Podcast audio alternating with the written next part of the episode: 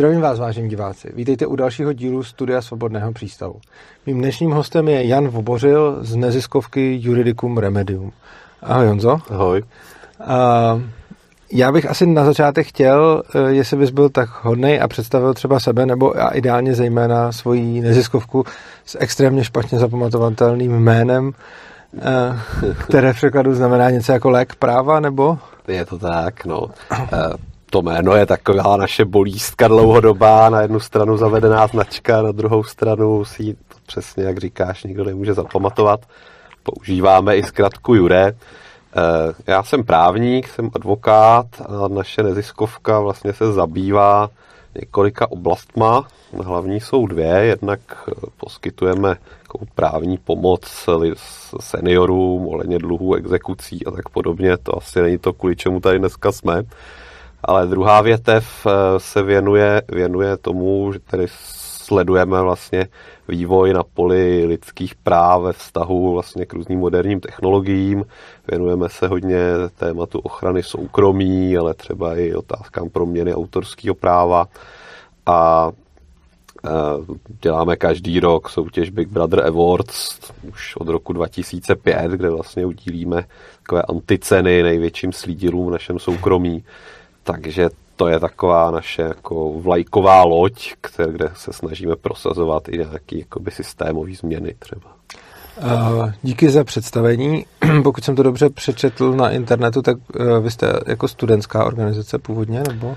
Původně to byla studentská organizace, dnes je nás tam takový jako mix lidí, mm-hmm. kteří jsou nějak částečně placeni, částečně dobrovolníci, takže a mě u vás nejvíc zaujalo, asi určitě, možná se pak popovídáme i o autorském zákoně, ale asi nejvíc mě u vás zaujalo, že jste řešili to, že policie používá AI pro face recognition a zároveň ještě eh, vlastně pro diváky začínáme dělat, eh, pomalu se věnovat různým technologickým tématům, eh, což je taková předpříprava na naší konferenci, která bude 24. února. Můžete ji najít na našem Facebooku v událostech nebo konference urza.cz. A my se vrátíme zpátky k tématu. Tak, biometrika a, a policie, my už se tomu věnujeme několik let. Vlastně začali jsme i jakoby zjišťovat informace už třeba dva, tři roky zpátky ohledně systému, který funguje na letišti Václava Havla tam jsou prostě biometrické kamery, rozpoznávají v podstatě obličeje každého, kdo tam projde, to znamená miliony nějakých jako matematických přepisů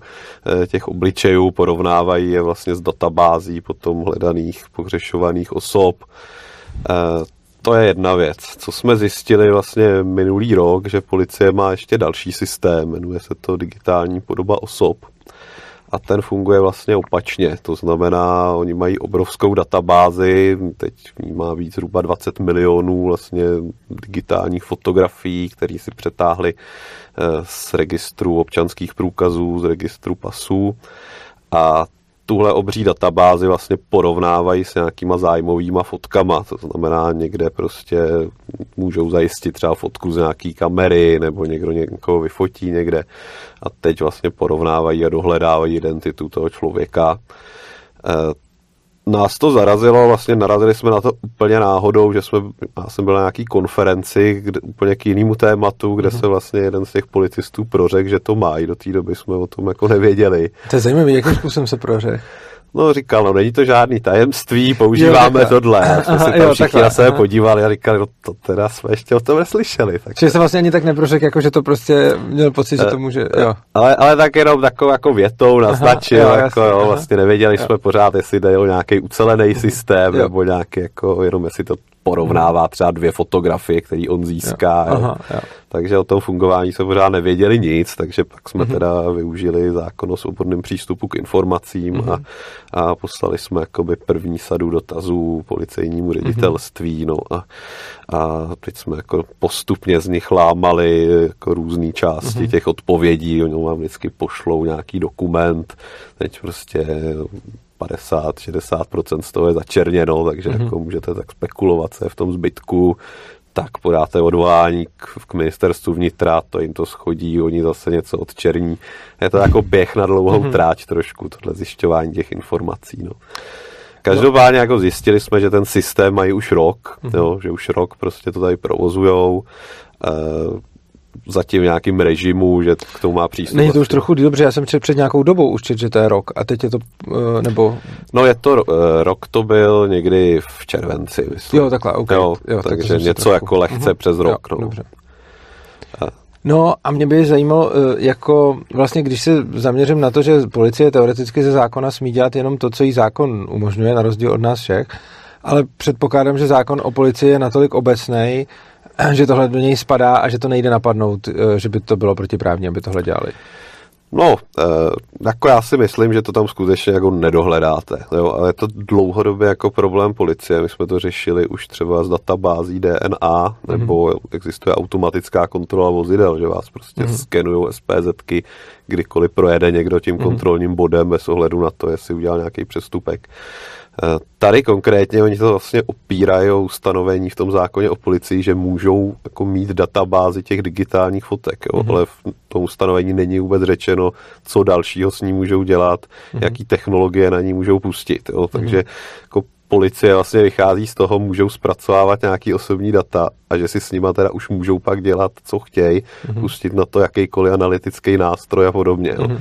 Myslím, že tenhle výklad jako je úplně jako strašně nebezpečný, protože jednou budete mít, já nevím, technologii na čtení myšlenek, čtení emocí, predikci a nevím, nějakého kriminálního chování v budoucnu a pustíte to na nějaký fotky, na nějaký kamerový záznamy a teď z toho budete něco jako dovozovat a úplně jako ztratíme kontrolu nad využíváním technologií ze strany policie. No, já teda nejsem právník, čili v tomhle se tolik nevyznám, ale jsem programátor a když se představím nad tím, že pokud v zákoně bude, že policie smí mít databázy, tak bych řekl, že z toho i vyplývá, že s tou databází může uh, jako pracovat podle svého, protože sice jako Eh, jako mediálně AI a machine learning je jako teď nějaký boom a hodně se, hodně se o tom mluví. Na druhou stranu, jako principiálně to není moc program, jako, je to vlastně program jako každý jiný. A i když nesouhlasím s tím, že to, že to ta policie dělá, že to má a přijde mi, že, že jí to dává moc velký pravomoci, tak podle mýho názoru, a jak říkám, nejsem právník, takže možná se můžu plést, ale v momentě, kdy zákon policie umožňuje mít databázy, tak bych řekl, že z toho logicky vyplývá, že z té databáze můžou číst data a když ty data čtou, tak si je můžou logicky nějak zpracovat klidně i třeba pomocí tohohle, nebo uh, máš na to jako právník Já si myslím, názor? že jako souhlasím s tebou, že opravdu jako existují na to i mezi třeba ústavníma právníkama jako fakt rozdílný názory, uh-huh. přesně jako jeden říká to, co říkáš ty. Já si myslím, že prostě tenhle výklad opravdu jako je nebezpečný v tom, že potom jako veškerý vlastně využívání těch technologií jaký konkrétní technologie nasadíme a ono skutečně hmm. to jako pak kvalitativně mění ten zásah do soukromí. Jo? Je jako jo. jedna věc, jestli prostě bude záznam vyhodnocovat člověk, který mu to trvá hodiny, hmm. nebo prostě to efektivně udělá lusknutím prstu program za pár sekund. Jo? Takže samozřejmě pak jako dochází častěji, je tam větší motivace k tomu, aby jsme prostě jako tomu věnovali ten prostor. A vlastně tu samotnou regulaci pak necháváte na těch interních pokynech policejního prezidenta, který prostě nejsou ani veřejný, nemůžete se k ním dostat a i když prostě pošlete tu žádost o svobodným přístupu k informacím, tak půlka je začerněná, jo, a pak když zjistíte, teda my jsme se s chodou okolností jako eh, měli možnost seznámit i s tím plným zněním a jako není tam nic, kvůli čemu to jako musí začerňovat, jo. Takže, takže upřímně řečeno, eh, jako to tajení informací jako tomu prostě nahrává ten výklad no. přesně, které jako tady říkáš. No, no. Já, to, já si vlastně souhlasím, že ten uh, jako souhlasím s tím, že ten výklad je nebezpečný uh. a myslím si, že je to daleko spíš tím, že ten zákon je prostě špatný, že té policii dává příliš velkou pravomoc a tak málo jí Jako každý zákon musí být hmm. nějak jako obecný, to jako hmm. jasně nemůže jít to nějakých úplně detailů, jo, ale ale prostě je to zákon z roku 2006, jo, kde mm-hmm. prostě se psalo, že Jasně. policie může monitorovat veřejný prostor, ale tehdy byly nějaký analogové kamery a mm-hmm. když to jako o tom rozhodovali ty poslanci, tak tak nějak si představovali, jak to asi probíhá a tehdy to tak probíhalo, jo, ale nepředstavili si, jak to bude fungovat za 15 let, na to, jak to bude fungovat za dalších třeba 50, jo, a a to už může být zase někde úplně jinde. No. Tohle je za mě obecně problém legislativy, že reaguje pomalu na reální změny ve společnosti, které jdou rychle a ta legislativa je prostě nějak tak o krok pozadu. Každopádně ty jsi říkal, že jste měli možnost se seznámit i s tím plným změním. Může se zeptat, jakým způsobem, nebo to je nějaký tajný? to bych tady úplně nechtěl Jasně. Říkat, no. A pak se chci teda zeptat, když jsi říkal, že ty začerněné věci nevidíš tam důvod, můžeš mi dát třeba příklad toho, co tam bylo začerněný?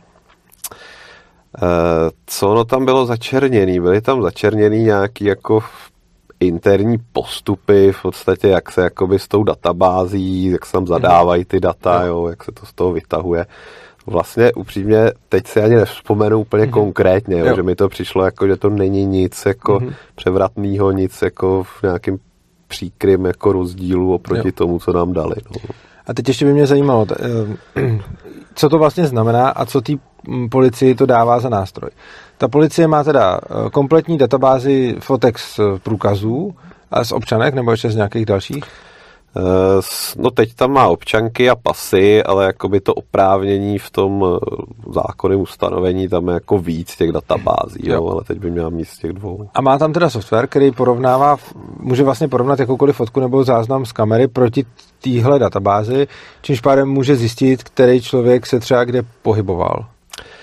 Přesně tak, no. Je to, zatím jako mně to přijde, že to ta policie teda z toho, co jsme měli možnost zjistit, jako ještě užívá celkem jako, tak jak jako rozumně. Jo. Mm-hmm. Že údajně to měli použít v nějakých 140 případech za ten poslední rok, má k tomu přístup nějakých zhruba jako 70 lidí, nějakých teda více útvarů, ale takových těch jako celo, celorepublikových, ale v podstatě každý policista může přes nějakou tu oprávněnou osobu se mm-hmm. zažádat do to porovnání. No a jako porovnává to fotky, jo, to znamená, jako z té kamery byste si musel stáhnout teda nějakou fotografii, eh, teď to porovnáš, řekneš si, kolik vlastně chceš, aby tam bylo fotografií jakoby rozpoznaných, jo, kolik mhm. nějakých nejvíce pravděpodobných jakoby osob a teď to hodí nějaký jakoby procenta, jo, jaká je pravděpodobnost té schody. Mm-hmm. Jo. E, jako pokud se s tím bude, já, já zase jako neříkám, že ta technologie se nemůže používat, jo? pokud se bude používat nějak jako rozumně, tak mi vlastně spíš vadí vlastně ten netransparentní proces vůbec jako toho, kdy to ta policie začala používat před tím rokem, nikdo o tom jako vůbec se nezmínil. Jo. My jsme měli seminář k biometrice, kde byli jako policajti dva měsíce předtím, než to teda spouštěli mm. a tam o tom neřekli ani slovo, jo. takže jako vyloženě tam byla snaha tohle to jako utajovat, mm. což jako považuji principiálně za problém.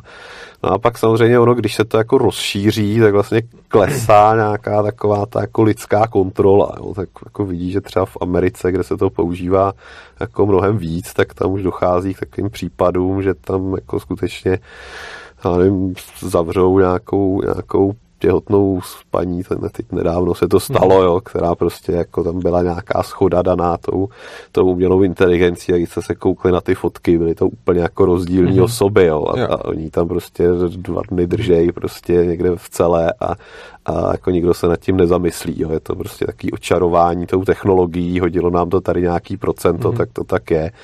A zase prostě to hodně věnuju třeba tomu DNA a, a když pak člověk jako je u soudu a vidí, jak se interpretují ty důkazy toho mm. DNA, jo, jak tomu jako často prostě nerozumí ty soudci, jo, že mm. teda může tam dojít k přenesení třeba té DNA z předmětu mm. na předmět z člověka na člověka mm. a tak dále, tak jako je to, je to nebezpečný pak. No.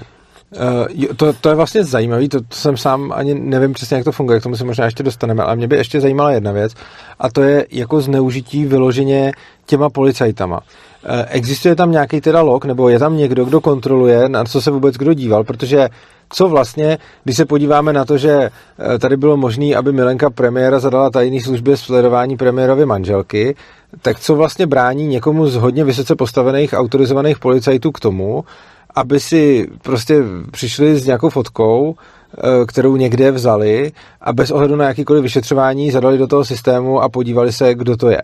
Eh, jaký jsou tam mechanismy, aby se tohle nemohlo takhle dít? E, nějaký logování tam je, na druhou hmm. stranu jako třeba neuchovává se ta fotka, která jakoby je tam nahrávána, jo, Aha. to znamená vlastně nevíte, teda, to hodně teda. se tam jako, mělo by tam být, teda jestli si dobře vzpomínám, teda nějaký vztah k nějakému spisu, jo, hmm. ale zase prostě tady se třeba věnujeme i takovým tomu data retention, to znamená vlastně ukládání metadat o elektronické komunikaci, no, před pár lety byl, byla, před, to už je třeba deset let zpátky teda, jo, ale jako taková zajímavá kauza, kdy vlastně policajci vyžadoval na nějaký konkrétní čísla výpisy, s kým mm-hmm. oni hovořili, jo, a teď to tam zadal, že to zjišťuje v souvislosti s nějakým mm-hmm, prostě trestným činem závažným, jo. No ale tak byly to jako čísla prostě Pavla Rycheckýho, předsedy ústavního jo, soudu, jako někoho z okruhu Václava Klauze a tak mm-hmm. dále, jo, takže jako nějaká možnost jako vlastně ověření, jo, a normálně to prošlo soudem, soud mm-hmm. to mhm. povolil, protože řekl, tyhle čísla se mi tam jo. objevily, jo, takže ona ta kontrola jako často může být jenom taková formální a fakticky tak no dobře, tam úplně nevidím nějakou překážku. Takový ale telefonní číslo teda je aspoň vidět, že, že jasně jaký zadával, hmm. ale jestliže se ta fotka neloguje, tak v tom případě já můžu prostě vyšetřovat nějaký spis a můžu si přijít s jakoukoliv svojí osobní fotkou, kterou si tam pro své osobní potřeby zadám, nechám vyhledat a vzhledem k tomu, že není zalogovaná, tak mi ani nikdo nedokáže, že, to, že se to toho spisu netýkalo. Nebo ne? Já tam úplně takovou překážku prostě nevidím z toho, jo. co jsem jako měl možnost, jako samozřejmě já mám k dispozici ten pokyn, jo, mm-hmm. jako ne, jo, neviděl jsem ten, něco, ten systém jako reálně, mm-hmm. takže jo. jako nevím, ale ale přijde mi vlastně teda to zajímavý, působilo, jo, no. přijde mi teda zajímavý, že teď 70 a možná v budoucnu víc lidí mm. má k dispozici vlastně takovýhle nástroj, který mi přijde docela mocný, aniž by teda se vůbec někde logovalo, co dělají a otázka je, i kdyby se to logovalo, hmm. kdo se na to potom vlastně bude koukat a kdo ty logy bude procházet a kdo Jasně, to, tohle bude. No tak ono, jako mimochodem, když jsme potom pátrali, teď nedávno jsme zjistili ještě jednu zajímavou věc, že policejní ředitelství, nebo respektive ten krajský ředitelství v Ústí nad Labem už před pár lety mělo nějaký takový nakoupilo nástroj na rozpoznávání obličejů. Mm-hmm. Tak jsme se ptali, jako jak to využívali a bylo jako sděleno, že to tam využíval nějaký člověk, že teda vůbec jako žádný logy, že už tam nepracuje, žádný logy Aha. k tomu jako nebyly, nikdy Aha. se to nelogovalo a nějak si tam s tím prostě rok hrál a pak vypršela licence a nikdo neví, co s tím dělal. Jo, jo, takže, jako, takže to si tam nakoupil ně, jako nějaký nějaký software prostě, prostě úplně separátně, jako to policejní ředitelství to nakoupilo, my jsme to našli v registru smluv tehdy. Mm-hmm jo, a nějak si tam s tím hráli.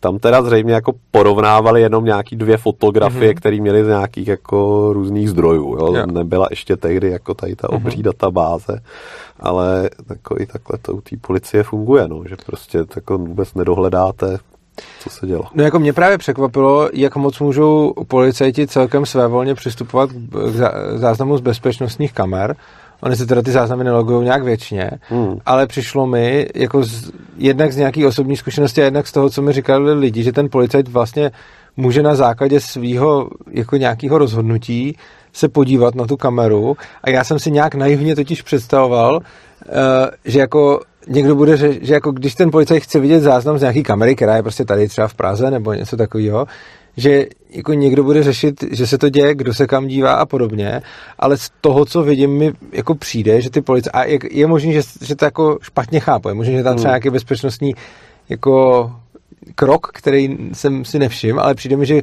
kdyby chtěli, tak si můžou používat ty kamery pro své jako soukromí účely a, a teda jestli tak i ono máte jako buď ty kamery jsou uh, jako policejní, jo, nebo mm-hmm. respektive třeba v Praze městský, ale má k ním přístup ta policie, mm-hmm. jo, a nebo pak jsou samozřejmě soukromí, jo. A když prostě máte třeba soukromou kameru a teď k vám přijde policajt, tady vyšetřují trestný čin, jako vy máte povinnost součinnosti, jo. Takže prostě dáte mu nějaký, na nějaký flešce, prostě co jste tam, co jste tam jako natočili hmm. a ono je to v nějakém spise, ale ty spisy jako nejsou nějak jako elektronizovaný, jo, to znamená jako v podstatě nikdo neví, kromě toho policajta, co se v tom spise děje, třeba až na státního zástupce, ale rozhodně to nikdo jako nějak systémově nekontroluje, mhm. no. No, já právě jsem, mám takovou historku, že mám kamaráda, který si někde u benzínky, a teď nevím, co, co to přesně bylo, asi si nechal peněženku ležet na autě a nějak mu zmizela a tak tam přišel na tu benzínku, že by chtěl vidět ten záznam, aby zjistil, co se s tou peněženkou stalo, jestli to někdo odnes, nebo jestli, jestli mm. tam vůbec nechal, protože se nebyl jistý. A oni mu řekli, že nemůžou, eh, protože GDPR a že mu nemůžou jako ukázat tu kameru. No tak uh, zavolali teda nějaký, nějaký policajty, aby tam přišli a následně se stalo to, že teda tam přišel ten policajt a i ten můj kamarád a všichni společně se dívali na tu kameru, takže vlastně ten záznam, který on nemohl vidět, těch pár minut, co tam ležela ta peněženka, tak jako mu nemohli ukázat, ale pak tam stáli policajti a dívali se na to společně s ním, eh, co, což vlastně je, jako dokládá absurditu toho všeho, že jako prostě... Jasně, to jo, no, tak jako je to tak, ale je pravda, že jako to GDPR, jako pokud máte ten kamerový systém, jo, pro nějakou jako ochranu majetku, zdraví, tak jako by pak ty záznamy měly směřovat prostě tady k těm orgánům a, a ne k nějakým třetím osobám nebo je někde vyvěsit. No. Jo no, jenom jde o to, že k němu to pak stejně směřovalo, jo, jasně, stál ten policajt. No. Takže to je potom, no jasně, tohle, tohle, tohle tomu, tohle to nějak chápu.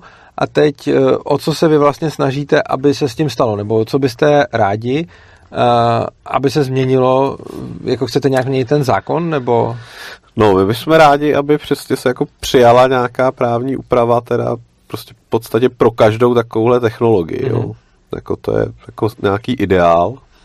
Čili aspoň ab... nějaká obecnější, jo, nemusí to samozřejmě být pro nějakou konkrétní technologii, jo, ale prostě pokud jako děláme biometrické vyhledávání, Eh, tak prostě to má mít nějaký pravidla, jako třeba nějaký soudní povolení, jo, teď se zároveň schvaluje v, v Evropské unii AI Act, kde vlastně se rozlišuje tady to biometrické sledování jednak na to jako real time, to znamená jako takový to, co známe, já nevím, eh, z nějakých těch jako sci-fi filmů, že prostě se klikne, hmm. že jo, obří nádraží a teď přesně to tam najde ta technologie, kde ten člověk běží. A to by mělo být jako úplně zakázaný jo, mm-hmm. i, pro ty, i pro ty policejní složky. No a pak je tady to jako dodatečný vlastně dohledávání, jo, jako nějaký nástroj teda třeba při vyšetřování a tam třeba ten AI Act by chtěl jako nějaký prostě povolení nějakého dalšího orgánu, ideálně mm. soudu. Jo, takže to je samozřejmě k diskuzi, jo, ale jako měli by se tím prostě zabývat ty legislativci, nejen jako uděláme databáze a pak si tam dělejte, mm-hmm. co mhm. chcete, ale i jakým způsobem ta databáze bude fungovat a přesně třeba kdo k ní bude mít přístup, jak to má být omezený, jak to má být logovaný, jaká tam má být toho kontrola a tak dále. No. Plus eh, mě teda napadá ještě k tomu, že jestli jsem to správně, nejsem si tady, jestli jsem se tě správně pochopil, ale ty jsi říkal, že by si upravoval to třeba, jak se to může biometricky a podobně, ale mě, mě třeba, když se na tím tak zamýšlím, nebylo by lepší spíš jako udělat výčet toho, co se s tím dělat může zase, jakože aby v duchu toho zákona o policii, že by tam byla napsáno jakože databáze a teď by tam bylo napsáno, jaký software s tím může pracovat, za jakých podmínek a kdyby chtěl nějaký další, tak by se musel změnit ten zákon, nebo to si myslíš, že by bylo moc restriktivní? Uh, jasně, tak jako ta policie prostě může dělat to, co jako jí zákon umožňuje, jo, jak si říkal na začátku, takže jako nějakým takovýmhle způsobem by to jako určitě, určitě mělo být, ale jako nejen, že bych uvedl jaká technologie, ale i jít do nějakého jako trošku většího detailu, třeba s nějakýma opatřeníma, jak bránit nějakému nadužívání, zneužívání mm. a tak dále. No. Jasně. A máte třeba nějakou návrhu toho, návrh toho zákona, nebo co vlastně vaše organizace v tomhle tom, jakože spíš na to upozorňujete, nebo se snažíte přímo uh, teda jako apelovat, aby udělal nějaký návrh, nebo co, co vlastně v tom podnikáte? Uh, my jsme v tomhle jako spíš měli tu roli jako zatím toho watchdogu, jo? to mm-hmm. znamená prostě říkáme něco tady je, něco, něco by se s tím mělo dělat, jako mm-hmm. nemáme úplně ambice tady jako psát nějaký zákon, mm-hmm. jako to myslím, že opravdu by měla být jako role jako zejména ministerstva vnitra, mm. jo, který jo. prostě by to mělo připravit. Ani úplně nevěřím v nějaký jako poslanecký návrhy tady, mm. protože tohle jako musí fakt se udělat systémově a, a nejen vlastně pro tu, pro tu biometriku, ale pro x dalších oblastí. Mm. Jo. Já jsem tady třeba zmiňoval to DNA, tak jako zase v zákoně o policii máte úpravu, že můžete odebírat vzorky DNA pro mhm. nějaký mm. budoucí použití o tom, že by pak měla být nějaká databáze DNA kriminalistická, že by s ní se dělalo něco, jako co, co by se vlastně s ní, jak by se mhm. měla využívat, jaký ty vzorky by se tam po jakou jdou měly ukládat, kdo k má přístup a tak dále. To je zase prostě v interním pokynu policejního mm-hmm. prezidenta, jo. takže jo. Takže jako teď zrovna je položená ze strany nejvyššího správního soudu předběžná otázka k soudnímu dvoru Evropské unie, eh, kde vlastně se ten nejvyšší správní soud ptá, jako je vůbec možný takhle upravovat jako limity mhm. těch lidských práv nějakým interním pokynem policejního prezidenta. Takže až tohle ten soudní dvůr EU rozhodne, tak to bude mít vlastně dopad do x dalších oblastí mm-hmm. a myslíme, že tohle může být jako pak ten katalyzátor toho, že teda dojde k nějakým změnám. No. Ty jsi říkal, že z DNA se pracuje u soudu nějak jako divně. Ty děláš eh, trestní právo, nebo? Věnuju se i jako trestním mm-hmm. právu, zastupování jo, a, a tak můžu teď zrovna řeším jako takový případ, jo, mm-hmm. vykradení prostě nějakého obchodu mm-hmm. a, a našla se tam vlastně DNA, DNA té slečny, jo, tak nějaký jako nějakým vneseným předmětu, jo, ale teď jakoby v podstatě ten soud vychází z toho, že, že eh, jako to, že se to našlo tam, znamená, že ten člověk tam byl, jo? Jo. ale je to prostě nějaký vnesený předmět, ještě mm-hmm. předmět, který jako ona jako zřejmě používala předtím, jo. Jo? to znamená klidně jako si mohl někdo ten předmět mm-hmm. vzít jo? a teď jako máte různý způsoby přenosu toho DNA, jo? to znamená někdy třeba se nepřenese nic od nějakého člověka, jo? Mhm. někdy zase se tady tě dotknu jo? A, a bude tam moje DNA na tobě a ty když budeš někoho zavraždit, tak zrovna ta moje stopa se tam jako zanechá mm. na, tom, na tom člověku, jo? takže jako ono je to poměrně jako složitý interpretovat a bohužel jako často jako jsou dělaný jenom ty znalecké posudky ze strany kriminalistického mm. ústavu, kde teda mimochodem my jsme se setkali teď jako opravdu jako s úsměvnou věcí, že teda oni jako identifikují ten vzorek jako, jako vzorek eh, jako mužský, mm-hmm. jo, ale přičtou o ženě, jo, takže Aha. jako zjevná chyba, kterou Aha. oni jako přiznali, Aha. ale Aha. na to, že to tam pak přičtou tři lidi, tak je to teda docela jako smutný no. příběh, jo, a kdyby jako to někdo neodhalil, tak prostě mm-hmm. jako se na to podívá, je tam schoda a, a hotovo, no. Je vlastně třeba, když vzal tu skleničku tvoji a šel s tím něco vykrást a nechal jí tam, tak bys byl v té stejné situaci jako ta tvoje Jasně, klientka, no, předpokládám. Jako, jo. Na té skleničce nepochybně moje DNA. No a když to těm soudcům, to je jako tak sice odbočka mimo, ale mě to zajímá, když to teda tomu soudci takhle řekneš, tak on co? On jako řekne aha jo, anebo prostě spíš ne, nebo jako jak to probíhá? Uh, jako jak kdy, jo, tak jako oni mají nějakou prostě hmm. představu a teď hmm. jde o to, jestli ten člověk je, jestli ten soudce je jako otevřený nějaký argumentaci, mm-hmm. jo, samozřejmě pomáhá, když si člověk pozve jako toho znalce, který to mm-hmm. zpracovával a doptá se ho na to, co vlastně v tom posudku není. Jo. No tam mm-hmm. opravdu chybí nějaký jako poučení, jako že by tam měl třeba uvíst, je možný, že se to přeneslo, i když se ho na to nikdo neptá, jo, mm-hmm. protože to je jako naprosto klíčová, klíčová věc. Jo. Jo. A, a jako samozřejmě, když ten soudce jako, jako opravdu soudí tak, jak má, tak, mm-hmm. tak ty argumenty přijme, no, ale někdy jako prostě těžký člověka přesvědčit, aby jako uznal svoji chybu třeba. No. Jako ohledně znalců, já teda ne, nevím o znalcích z, jako stresního práva z den, a, ale nějakou dobu uh, jsem se zabýval právě jako hodně svobodou slova, kde potom byly takový ty znalci, který rozhodují, jak který výrok byl Eh, vznesen a že třeba někdo je nácek, protože má nějaký symboly někde a teď jsou symboly zástupných symbolů a vlastně mi to, vlastně nevím, jak je to v takhle exaktním oboru, ale v těch jako méně exaktních mi ty znalecké posudky přišly, jako když jsem je četl vyloženě jako směšný a vycucaný z prstu, že prostě se tam jako podstatě kruhem ukazuje, že tenhle člověk je nácek, protože má někde tyhle ty symboly a tyhle ty symboly mají náckové a jsou to nacistické symboly, protože je mají náckové. A vlastně je to, vlastně je to celý takový zvláštní a pak se z toho odvozuje, že nějaký výrok, která myslel nějak, protože má doma něco a, a, a mně to vlastně přišlo jako, tyjo, to, to, to by, já jsem čekal, že znalecký posudek bude nějaká exaktní věc a ono to byla vlastně jako snužka v podstatě nesmyslu a tak by mě zajímalo, jestli je tohle, s čím jsem se narážel, jako, na co jsem narážel při té jako pátrání po svobodě slova těchto těch trestných činů, jestli to je spíš standard, anebo jestli ty znalci pracují většinou v pohodě a, a občas je nějaký exces.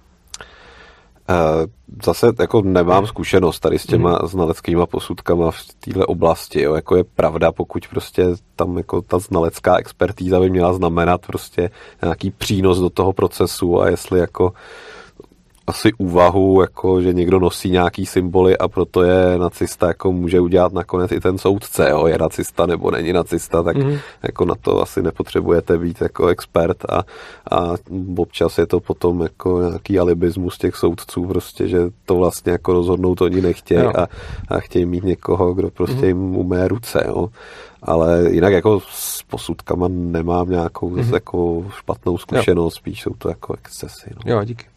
Uh, hele, ty jsi říkal, že vlastně uh, neměl by si nic proti použití téhle technologie, ale vlastně, myslím tý uh, face recognition, ale že vlastně ti vadí ten způsob, že není ničím omezená. A teď jako, uh, za jakých podmínek by si ty osobně neměl nic proti tomu, aby se ta technologie používala? policii? Já bych to určitě jako té policii prostě stížil, jo, aby to opravdu používala jenom v nějakých jako případech, kdy už v podstatě nemá nějaký jako jiný, jiný cesty, jo, takže jako dal bych tam klidně nějaký to povolení soudu, jo, prostě je to nějaký proces, samozřejmě otázka, nakolik ten soudce dokáže jako tu věc jako posoudit, jo, ale tak v některých případech ano, jo, tak jako pokud je o nějaký méně závažný trestný čin a jsou tam třeba další důkazy proti nějakému konkrétnímu člověku, mm-hmm tak jako proč to používat a, a nějakým způsobem prostě limitovat, aby se nám to tady opravdu neroz, nerozrostlo mm. jako stylem, jako je to, jako je to v těch Spojených mhm. státech třeba. No. Hele, a věříš tomu, že to limitovat lze? Protože já mám tak jako s tím, jak prostě studuju fungování státu a, a státních orgánů a policie a vůbec jako veřejné zprávy, tak jsem došel k závěru, že to vlastně omezit nelze, že tomu nelze zabránit, že sice jako můžeme udělat nějaký dobrý zákon, který pak způsobí, že třeba bude delší dobu trvat, než se to nějak úplně uh, prostě zvrhne. Ale přijde mi, nebo aspoň jako z toho, co jsem viděl, mám pocit, že, že i když ten zákon je napsaný prostě nějak třeba, že ty lidi si fakt říkali, nechceme, aby se to zvrhlo, hmm. tak se to nakonec potom stejně zvrhne. Uh, máš tenhle ten pocit, nebo spíš ne? Uh, jako jo, já celou tu naší jako činnost beru jako takový ústupový boj, jo, mm-hmm. kde mhm. prostě se na nás valí jako jedna ta technologie za druhou mm-hmm. a, a my tak jako občas jo. něco jako někde třeba se snažíme zpomalit a, a podobně, jo, takže jako jo, asi jo, ale tak záleží, jak, jak ta policie bude jako taky respektovat ty pravidla, jo, zatím jako celkem jako je respektuje, respektive oni si to vykládají tak, že to takhle je, jo, mm-hmm. takže když jim někdo řekne, že to takhle není, jo, nebo se praví třeba ta legislativa, řekne, bude to jinak, tak jako zase nemám zkušenost, že by jako vyloženě ta policie prostě, oni prostě mají nějaký nástroje, s těma pracujou a jako zase jejich jako asi logická snaha je mít těch nástrojů co nejvíc mm-hmm. a mít tu práci co nejefektivnější, mm-hmm. nejjednodušší a pro ně ta práce je prostě odhalování zločinců, no tak jako OK, jako je to, já tomu naprosto rozumím, ale tak naše práce je zase jako snažit se chránit to soukromí. No. Mm-hmm, rozumím. Uh, ještě jsem se chtěl zeptat, jestli se uh, Vlastně, jaký je tvůj názor obecně na třeba digitalizaci státní zprávy? Protože já v tomhle tom vidím hodně velký nebezpečí, sice ne přímo, ale možná ve face recognition taky, ale jak prostě teď zejména od Pirátů slyšíme a tak vůbec, jako digitalizujeme státní zprávu, ať můžeme uh, jako všechno dělat online, a teď ten stát bude mít ty propojené databáze, které teď propojené nejsou. A já vlastně v tomhle, jako propojení těch databází a online přístup k ním, vidím obrovský jako obrovský riziko toho, že to může být zneužito, že v momentě, kdy ty databáze budou fakt propojený a máme machine learning na té úrovni, na jaký ho máme, takže potom to, co mě tam vyvstává jako takový vykřičník, není ani tak to, o čem mluvíte vy, teda, že se můžou podívat na kameru a fotku a, a porovnat to s tou databází, ale mě tam nejvíc skáče takový to, jako, že můžou najít skupinu lidí, která vykazuje nějaký znaky a potom podle té stejné skupiny lidí můžou pomocí té umělé inteligence hledat další lidi, kteří jsou jí podobní. Takže prostě eh, pochytají prostě deset lidí, kteří se jim budou z nějakého důvodu nelíbit, ať už třeba protože páchají nějakou trestnou, trestnou činnost, ale může to být klidně trestná činnost bez obětí, anebo to prostě můžou být nějaký lidi, kteří jsou nějaká zájmová skupina a teď prostě ten úkol, který se vyloženě nabízí a ta AI ho umí velice dobře splnit, je, hele, tady máš to lidí a v tady těch deseti milionech mi najdi takový, který jsou podobný týdle stovce. A najednou se může stát, že z toho obrovského počtu jich vypadne prostě několik, kde bude obrovská šance, že tam budou. A tohle mi přijde asi nejnebezpečnější.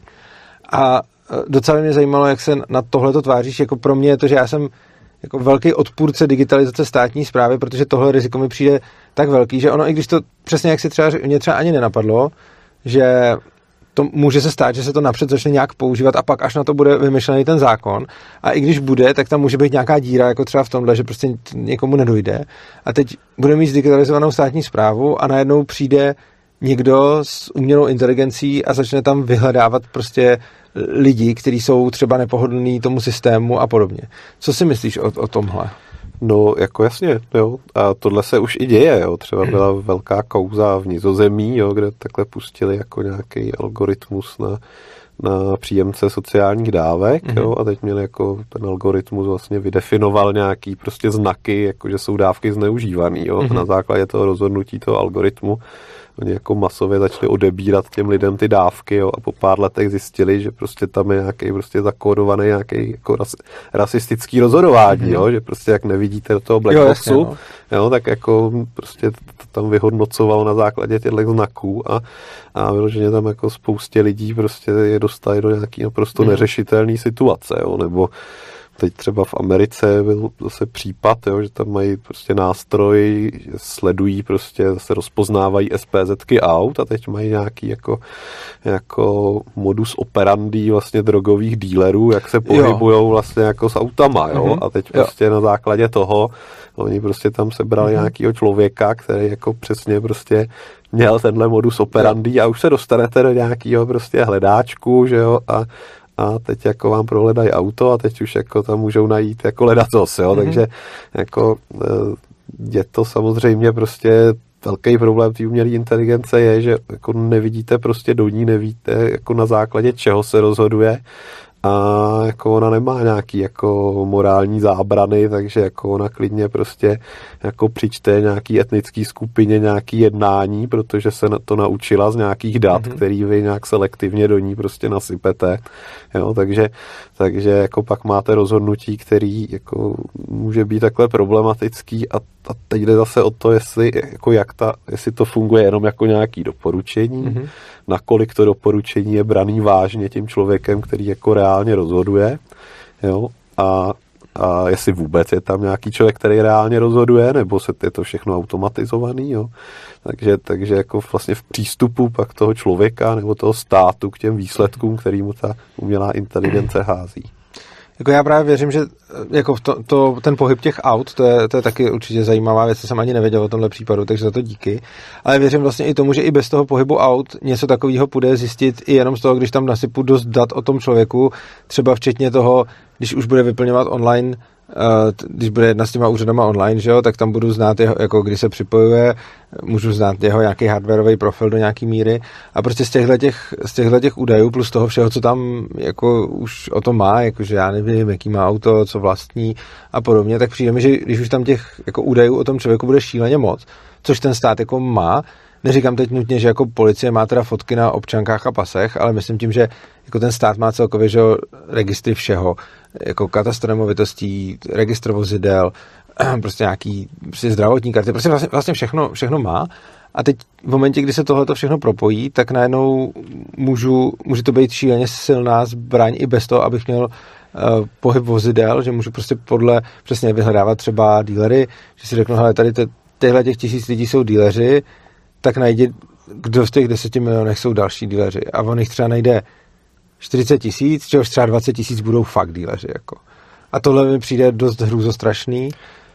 To tak, no. Jako, tak tam jde o to, jasně stát to má, ale má zároveň zatím jako není úplně jako nějaká jako legislativa, která by umožnila to celý jako mm. propojit, jo, a ani nevím, že by něco takového se chystalo, jo. Myslím, že to se ten stát jako si uvědomuje, že to nemůže všechno najednou jako propojit, jo, ale má, je tam i jako různá forma mlčenlivosti, třeba i vůči, e, vůči třeba nevím, růz, jako obecně panuje nějaká jako povinnost součinnosti, ale vůči různým orgánům třeba mm. máte povinnost mlčenlivosti naopak, jo ale... Kdo má jakou povinnost? Teď jsem no jeden orgán učí druhý, jo, třeba, jo, jo, jasně, jako, že, aha, jo. jo je, to, je to jako poměrně složitý systém, ale jako není to tak, že by, že by jako to ta legislativa umožňovala, ale samozřejmě jako tím, že vytváříte vůbec ty databáze, tak jako technologicky to prostě možný je a bude čím dál víc. A samozřejmě jako pak jako nějakým přílepkem jako se může do té legislativy dostat cokoliv a, a jako různý lobbystické skupiny jako ze strany i třeba těch státních orgánů, mm-hmm. který by chtěli mít prostě víc té moci, tak, tak tam rozhodně jsou, jo. Takže, takže to riziko jako tou digitalizací se určitě zvyšuje.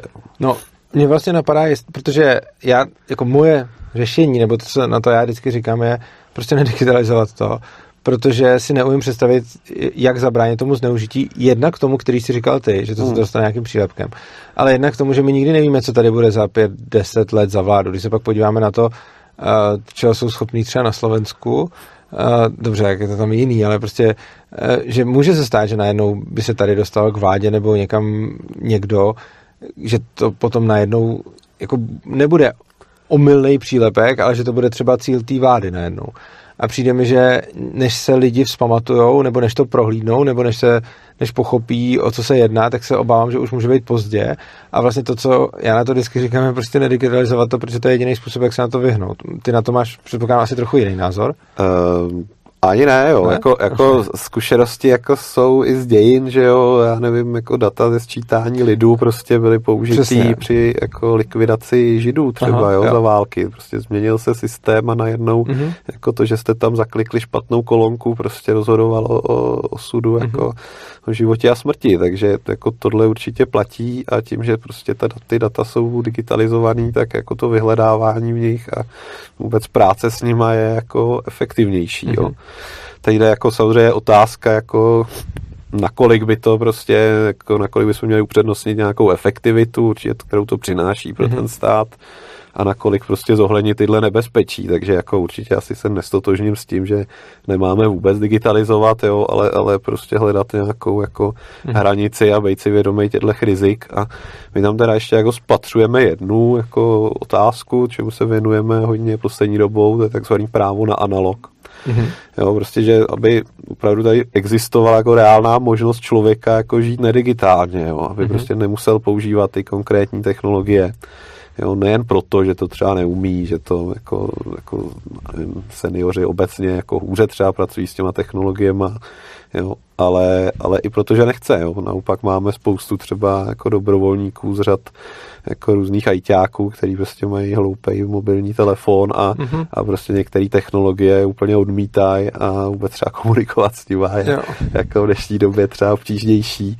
Takže, takže je spousta těch lidí a potom, když vám jako zavedou třeba povinný datovky, jo, a, a najednou vy jako vlastně nemůžete podnikat, aniž byste používali datovou schránku, jo, jo tak, tak se dostáváte docela jako na takový cestí a pak teda, nevím, asi kolik set lidí jako si zrušilo kvůli tomu nakonec tu živnost, jo.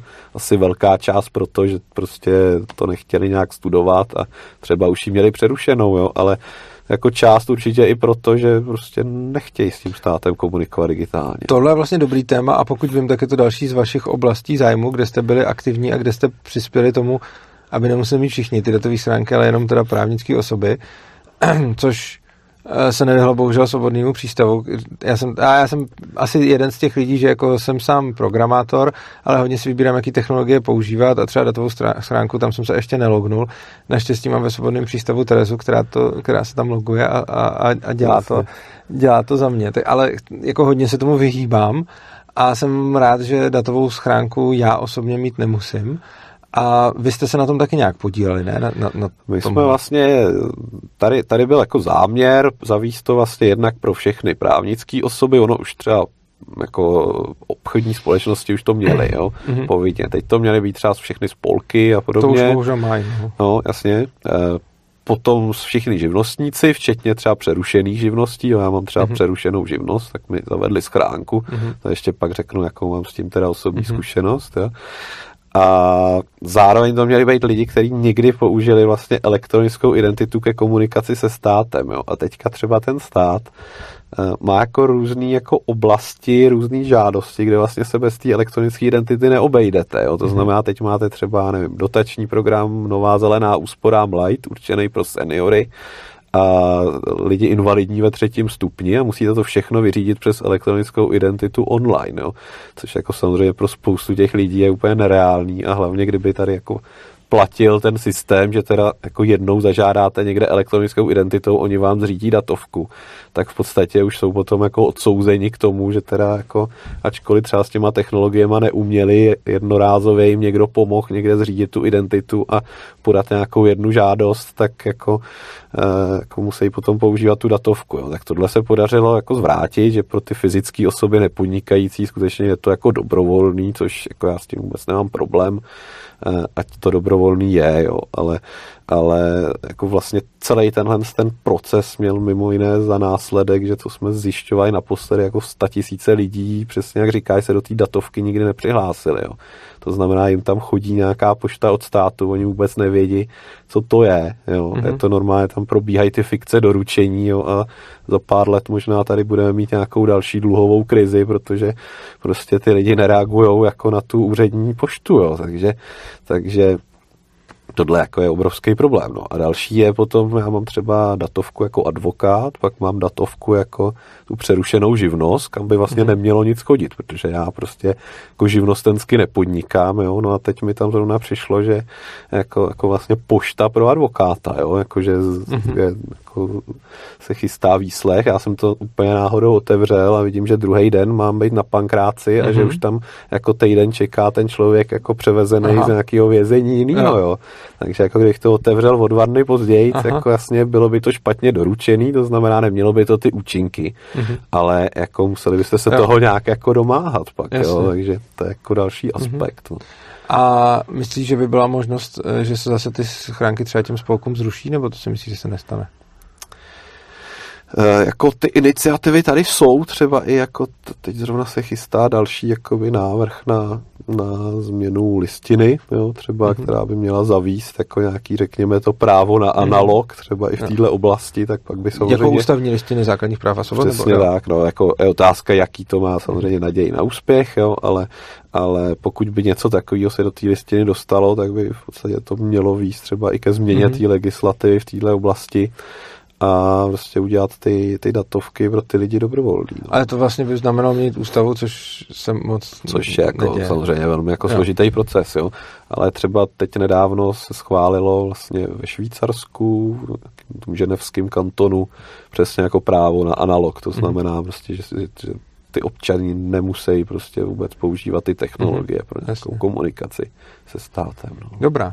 Tak pojďme ještě k nějakým dalším oblastem, kterými se zabýváte. Ty jsi mluvil o autorském právu a ještě něco jsme Autorský právo, tam jsme se hlavně vlastně věnovali eh, jakoby svobodným licencím, jo, Creative mm-hmm. Commons, to znamená jako nějaký, nevím, jestli posluchači nebo diváci vědí, prostě jde o, jde o nástroj vlastně, jak, jak autor může jednoduše vlastně, vlastně sdělit těm uživatelům, že to jeho dílo je vlastně volně k dispozici, mm-hmm. jo, a nastaví tam nějaký pravidla, který, který potom jako respektuje ten uživatel, aniž by se s ním musel spojovat, uzavírat nějaký mm-hmm. licenční smlouvy a tak dále. Takže jako mně to přijde prostě jako super nástroj, teď už je jako poměrně jako hojně používaný a, a skutečně se člověk může přesto dostat jako k nějakému obsahu, kde prostě tomu autorovi nejde primárně o to, aby z toho měl zisk, ale jde mu třeba o to, aby prostě fotku vidělo co nejvíc lidí, jo, nebo aby jeho nějakou analýzu si přečetlo co nejvíc mm-hmm. lidí, aby ji mohli volně sdílet a tak dále. No. Takže, takže tohle je naše, naše jako další takový téma dlouhodobý a třeba teď se věnujeme taky. Jako... Ještě a co s tím vlastně jako děláte? Jako v čem, je, v čem spatřujete problém v současné legislativě, kde byste chtěli třeba, aby se něco změnilo a co, v čem spočívá Tam ta už asi legislativní problém jako není. Jo. Tam jako legislativa umožňuje tyhle, tyhle jako licence používat, takže, takže tam je to jako v pohodě, spíš jde o to jako rozšířit to povědomí mezi, mezi lidi. A, Čili tam děláte osvětu vlastně. V, v podstatě osvěta a i třeba na straně té veřejné zprávy, jo, že prostě to, co se jako dělá dělá z veřejných peněz, by prostě hmm. mělo být dáváno jako k dispozici těm lidem, aby to mělo teda co největší ten efekt. Jasně. No a ještě klidně můžeš pokračovat v no. nějakých dalších uh, aktivitách, jestli tam máte něco ještě.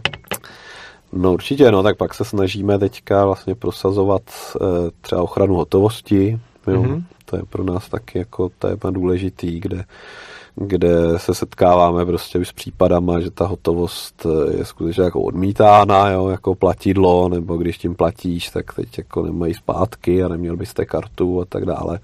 Takže tam jsme to jako vlastně taky máme iniciativu prosadit to na, na eh, jako minimálně zákonný úrovni, jako případně, případně zase jsou jako iniciativy dát to, dát to do listiny. To jako... A co tam chcete na zákonný úrovni prosadit? Chceme tam prosadit jako povinnost přijímat prostě hotovost, včetně nějaký vynutitelnosti. Jo? Ono, ono, ta povinnost tam jakoby je, jo? v zákonu o oběhu bankovek a mincí máš napsáno, že je jako povinnost přijímat platby. hotovostí. Eh, ale teď to vykládá různě Česká národní banka a ministerstvo financí. Česká národní banka říká ano, všichni musí přijímat hotovost a ministerstvo financí říká, pokud je to obsahem jako toho smluvního vztahu, tak to přijímat musí. Jo. To znamená, jako ty finance říkají, jestli to může určit ten obchodník jo. Mm. a potom ten, ten zákazník to prostě buď akceptuje nebo ne. A my si myslíme, že to prostě není dobrá cesta, jako chápu, že v tomhle asi my dva se možná úplně neschodneme, jo, ale, ale jako myslím, že tady opravdu jako ta důležitost té hotovosti oproti, oproti zase třeba z pohledu ochrany soukromí, jako pokud, pokud ta hotovost prostě skončí, což jako může být nějaký nevyhnutelný trend, pokud tomu jako necháme volný průběh, eh, tak skutečně pak jako ten člověk zase jako je mnohem víc jako vysledovatelný veškerý ty jeho, ty jeho aktivity a tak dále. No, přes ty jako já souhlasím s tím, že ta hotovost vlastně zvyšuje tu ochranu soukromí. Hmm. Na druhou stranu to mám vlastně to, že jako vidím teď zejména ten opačný trend, jakože se musí povinit platba kartou. Ty trendy jsou jako že jsou na obou... souběžný a, ano, a přesně tak. opačný. No. A přijde mi, že ten jako za mě víc vidět, aspoň v poslední době, ten, uh, to volání po povinný platbě kartou. A mně tam vlastně všude přijde, jako proč, proč brát tomu obchod... A na oba, obě dvě ty strany mám vlastně tu stejnou otázku, proč brát tomu obchodníkovi tu možnost, aby to zvolil, jak to chce dělat on, protože většina stejných podle mě bere uh, hotovost i karty. A pokud teda někdo nechce brát jedno nebo druhý, ať už z jakéhokoliv důvodu, tak proč mu to vlastně nutit? Jako jedna věc je ochrana soukromí, ale vlastně ten člověk tam, tam nemusí nakupovat. Že? Stejně jako drtivá většina těch shopů bere i to, i to. A když někdo teda nechce brát jedno z toho, tak proč, proč vlastně já tomu, já tomu jako rozumím, když jako máš nějakou alternativu. A když jsou dvě hospody vedle sebe, tak jako celkem jako OK, jo, tak můžete jít do té druhé.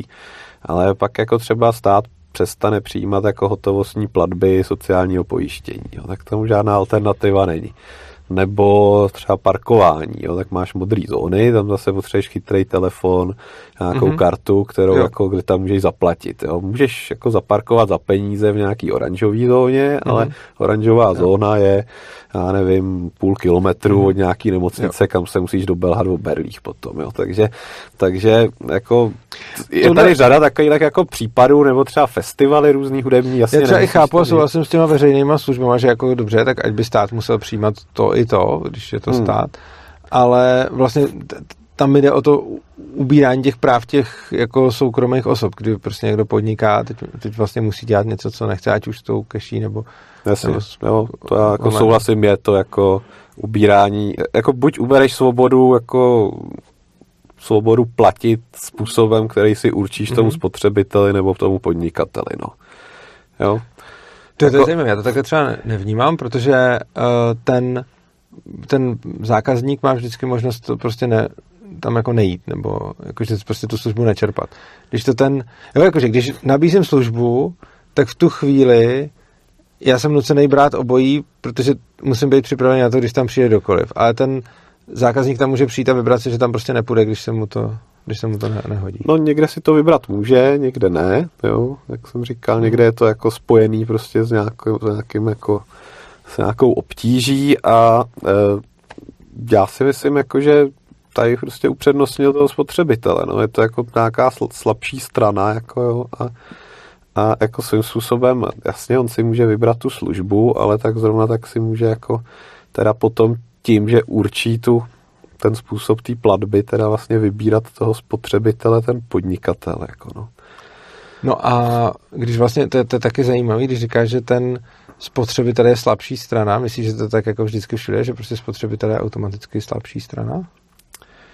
No, myslím, že v drtivé většině je, jo, protože jako nemá nějaký jako e, nástroje třeba pro nějakou jako právní, pro, jako z pohledu práva, on je mhm. slabší stranou, protože prostě nemá kapacitu jako pro nějaký e, jako právní řešení třeba té věci, takovou jako má ten podnikatel. Jo. Pro toho podnikatele, jako pokud on udělá nějaký, já nevím, podvod na spotřebitele, tak je to prostě 100 stejných případů, zaplatí si jednoho právníka a, a je to pro něj mnohem levnější víc, víc mm-hmm. prostě pak ty soudní spory, než prostě ten spotřebitel, jako, který si každý musí platit prostě nějaký právní zastoupení a v řadě případů mu to za to prostě nestojí. Jo.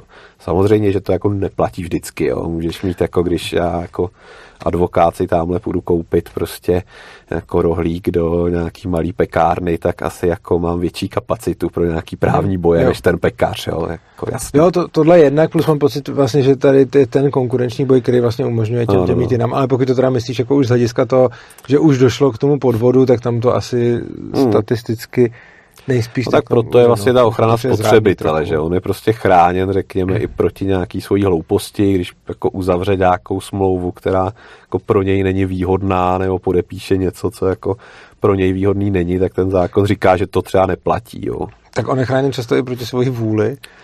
Eh, a... Proti svojí vůli třeba jo, ale tak jako pokud se toho dovolá, jo, on se zase toho dovolávat třeba nemusí. No ale i, i ten samotný fakt, že ochrana spotřebitele poškozuje i spotřebitele, kteří se toho vůbec nedovolávají, protože ten, uh, ten podnikatel to musí promítnout do, do cen, což znamená, že potom vlastně i spotřebitele, kteří by se nechtěli dovolávat, tak vlastně i ti odnášejí nevýhody tý, Jasně, těch To je asi jako případ úplně jakýkoliv regulace, jo? tak jako no, každá jo. regulace zvyšuje nějakým způsobem tu cenu a, a teď jde o to, jestli tu regulaci chceme nebo nechceme. No. No, já to mám asi docela jasno. Jasně, no. Dobrá. Ne, tak jako v některých oblastech samozřejmě si taky myslím, že i v tom spotřebitelství jako je to asi přeregulovaný a třeba co se týče kvality výrobku, jo, nebo nějakých jako parametrů, co mají splňovat a, a podobně, jako třeba i bezpečnost a tak, tak, tak si myslím, že někde je to jako asi zbytečný. No. Jako obecně, když se kdekoliv nastavuje jako spodní hranice hmm. Eh, té kvality a nastavuje se tam nějaká, nějaká minimální prostě míra, tak si myslím, že to automaticky poškozuje všechny zákazníky, kteří by si chtěli koupit něco pod tu úroveň za třeba levnější cenu, takže Jo, s tím, jako, s tím jako souhlasím. Jako myslím, že já jsem zase jako příznivec toho, aby ten člověk jako pokud je informován o všem prostě, jo, tak ať se jako rozhoduje sám a klidně i jako ve svůj jako neprospěch. Jako, jo. Myslím, že každý máme právo na nemoc a na to být nešťastný. Dobrá. Tak já ti děkuji za rozhovor. Nakonec se ještě chci zeptat, jestli by si chtěl uh, třeba divákům něco vzkázat nebo si udělat nějakou reklamu na vaší neziskovku, na nějaké tvoje aktivity. Máš tady teď eh, prostor k tomu. Jo, tak děkuji moc. Tak jestli vás zaujal ten dnešní rozhovor, tak můžete sledovat naše stránky digitální svobody.cz. Máme tam i newsletter, v březnu budeme pořádat eh, zase anticeny Big Brother Award, což bude spojeno i s nějakou party, takže pokud vás to zajímá, tak určitě se podívejte na ty naše webovky. Eh, já vám moc děkuji za pozornost. Eh, tobě Honzo děkuji, že jsi přišel. A děkuji za pozornost. A pokud se vám tenhle ten rozhovor líbil, vážení diváci, tak vás rovnou poprosím, můžete nám přispět dole v popisku videa najdete bitcoinovou, litecoinovou adresu a bankovní spojení. Eh, dále je tam adresa webová opristavu.urza.cz, kde zjistíte, jak nám můžete přispívat každý měsíc, což je vlastně nejefektivnější podpora svobodného přístavu a naší tvorby. My si nebereme žádný peníze od státu, Evropské unie ani od nikoho, kdo nám je nechce dát dobrovolně, takže jsme vlastně plně závislí na vašich příspěvcích, za které vám děkujeme.